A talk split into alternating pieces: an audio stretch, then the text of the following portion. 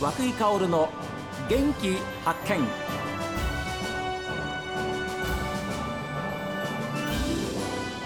こんにちは和久井薫です。和久井薫の元気発見。この番組は私が発見した北海道の元気な人と出会っていただきます。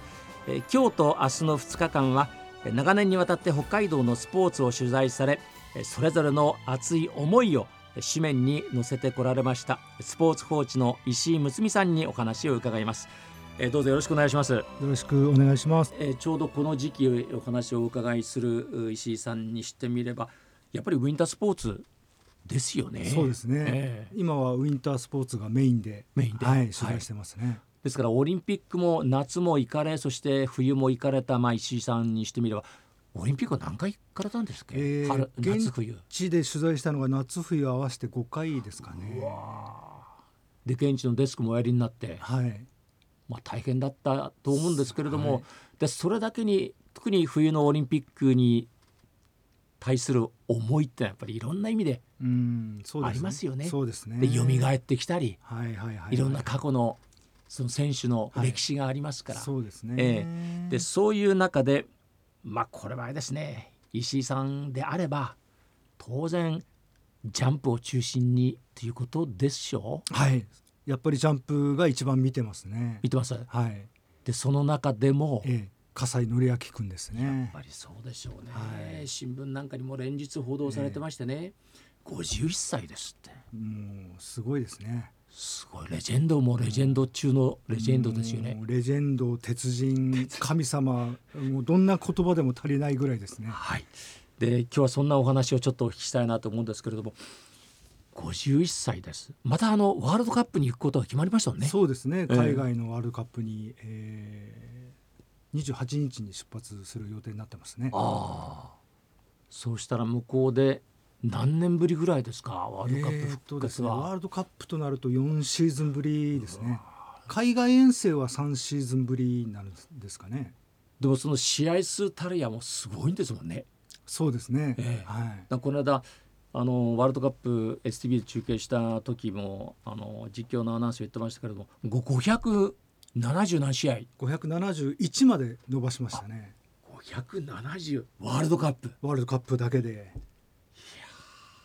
これあれでしょ世界でもいないでしょこれはあのー、ご569でギネス記録になってますからね。で今回それを2つ更新したわけですよねあとはもう自分の記録をはい。どんどん更新していくだけですね、そうですね。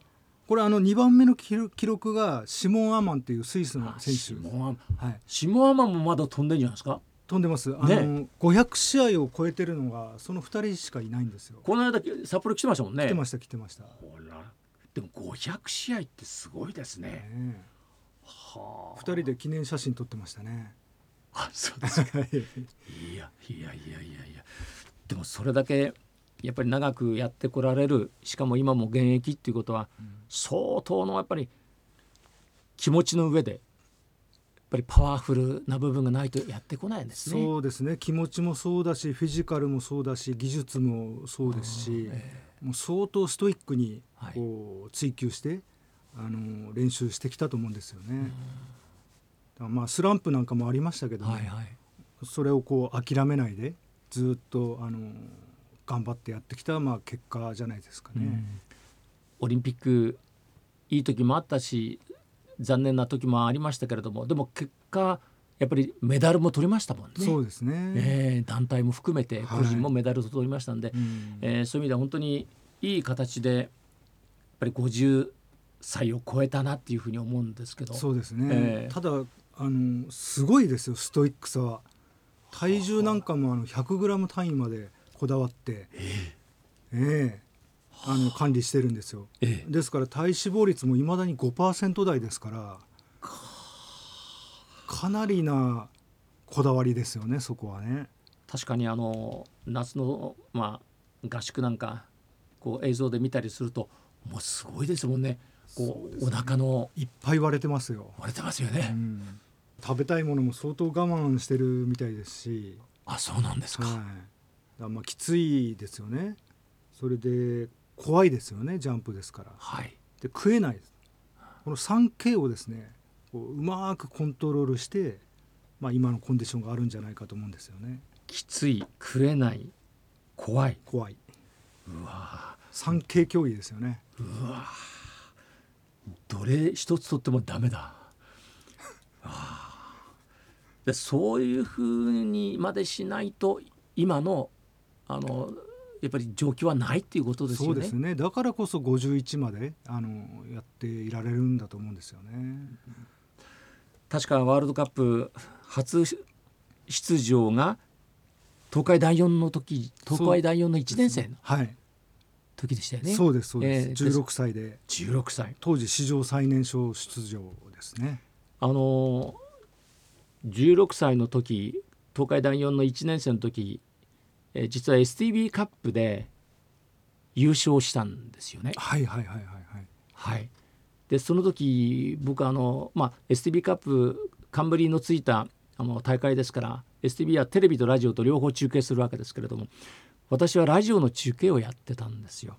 ちょうどあのブレーキングトラックからずっとスタート台に向かっていくとですね右手にちょうど60メーターぐらいのところに平らなところがあるんですよね。ありますねで60メーターぐらいから観覧席がこうできてくるわけですよ。うんでその平らなところにテントを張ってですね、はい、ラジオの中継って冬って本当にきついんですけれども風が吹けばもう口回ってこないんですけれどもでもその時に僕笠あの笠井紀明選手の実況をしたのは今でも覚えてますうねん。それが16歳。はい、でその時優勝して本当にその勢いでそのシーズンずっと行って12月のワールドカップそうです参戦になね。あは確かそうだと思うんです。い、そこから勢いついていったんですよね確か。史上最年少ですね、はい。16は。はい。で石井さんも相当取材されたと思いますけれども、はい、どうですか？今までこういろいろ取材されてきてええどんな印象というかどんなふうに思ってらっしゃいますか、うん、本当にあのジャンプってすごい難しい繊細はいはな競技じゃないですか、えだからこういい時はいいんだけど沈む時はもう沈んだまんまとかねこう浮き沈みがすごい激しいんですよえね。でまあ途中で嫌になってやめてしまいたくもなると思うんですけども、はい。はい。あんな怖い競技をね、はいだそれはやっぱりあの勝つ喜びを知ってるからっていうのも多分あると思うんですよ。はい。うん、で、えー勝てば自信もつくし、うん。だからやめられないんじゃないでしょうかね。でやめられないって言ったって僕はやっぱりどんなキャリア積んでも恐怖心ってやっぱりあるんでしょうね。そうですスタート台に立った時には。はい、あの今でも怖いって言いますからね本人はね。えでそれぐらい中途半端な気持ちじゃうん飛べないっていうことなんでしょうね。えそうですね、ええあとはまあなかなかオリンピック出てもしばらくねメダルを取れなかったっていうのもまあ一つモチベーションになったんじゃないでしょうかうね。ん後々まあ取りましたけどね。はいはいはいですから16歳からワールドカップ初めて行ってで51歳になってもまだワールドカップに行くんですから、そうですね息が長いですよね。長いですよね。ちょうどあのー新聞の記事に、はい。あのー日経の平均株価が、えーはいはい。1989年のバブル期以来のあの最高値を更新したというえーか、記事がありまして、はい。で葛西選手が16歳の時ですよね、はいはい。ワールドカップでデビューした年なんですよ。株価とともに葛西選手も V 字回復を描いてきたと。うわー、すごい、これごご本人知ってらっしゃるんですかね？いやどうでしょうか。すごいですねこれ、えーこの間およそまあ35年はいはい。ありますけども、ええ1989年っていうのは、えー宇野内閣が発足したばっかりの年なんですよ。平成になって初内閣。はい。ははちょっと短命でしたよね。そうですね、ええ内閣としては総理としては、はい、ここからちょっと数えてみたんですが、え。現在の岸田内閣まで総理大臣が21人も変わってるんですすごい、ええ途中あの政権交代なんかもありましたけども、21人。はい、これだけでもいかに長くやってるかっていうのが分かりますよね。本当ですよね。35年飛び続けるってことは大変なことですね。そうですね。総理が21人も変わってるんですよ。レジェンドとともにこう歴史は動いてきたわけですよね。はで今回もねワールドカップ最多出場記録とか、はい。あの最年長記録とかですね、まあ、歴史を動かしたで株価も動いたと。はい。これはもしかしたら総理大臣もそろそろ変わるじゃないかっていう気がしないでもないですけども。さすが。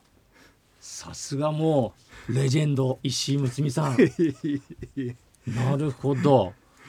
ああそれはなんかあれですね内閣に教えてやりたいような気もしますけどね。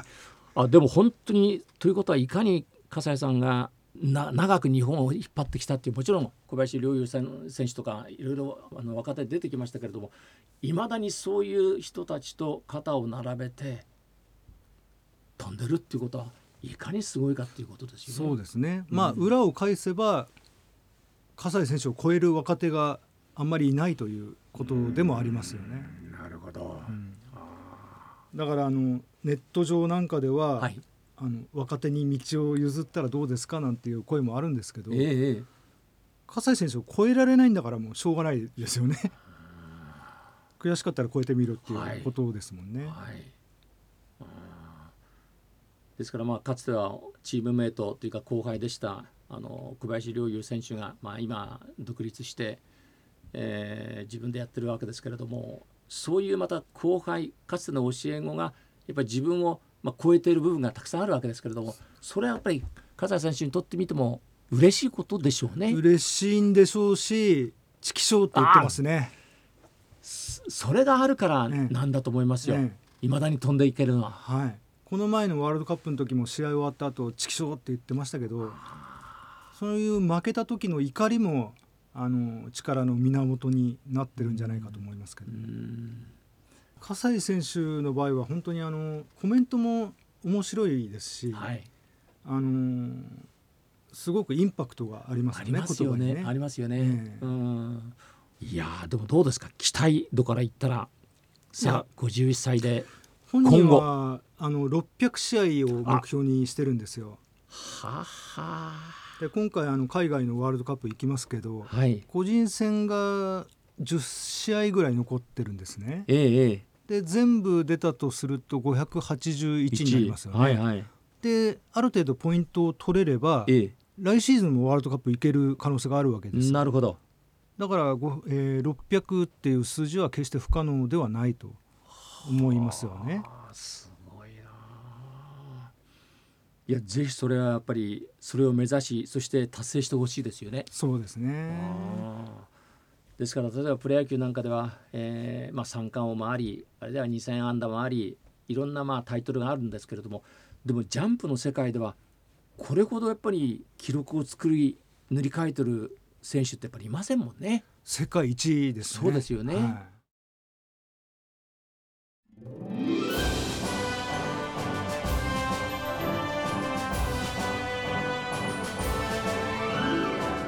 さあ皆さんからのメッセージはこちらです。メール元気アットマーク STV.jp genki アットマーク STV.jp ファックスは0112027290おはがきの方は郵便番号060-8705 STV ラジオ和久井薫の元気発見までです。さあ明日もお昼12時40分元気にお会いしましょう。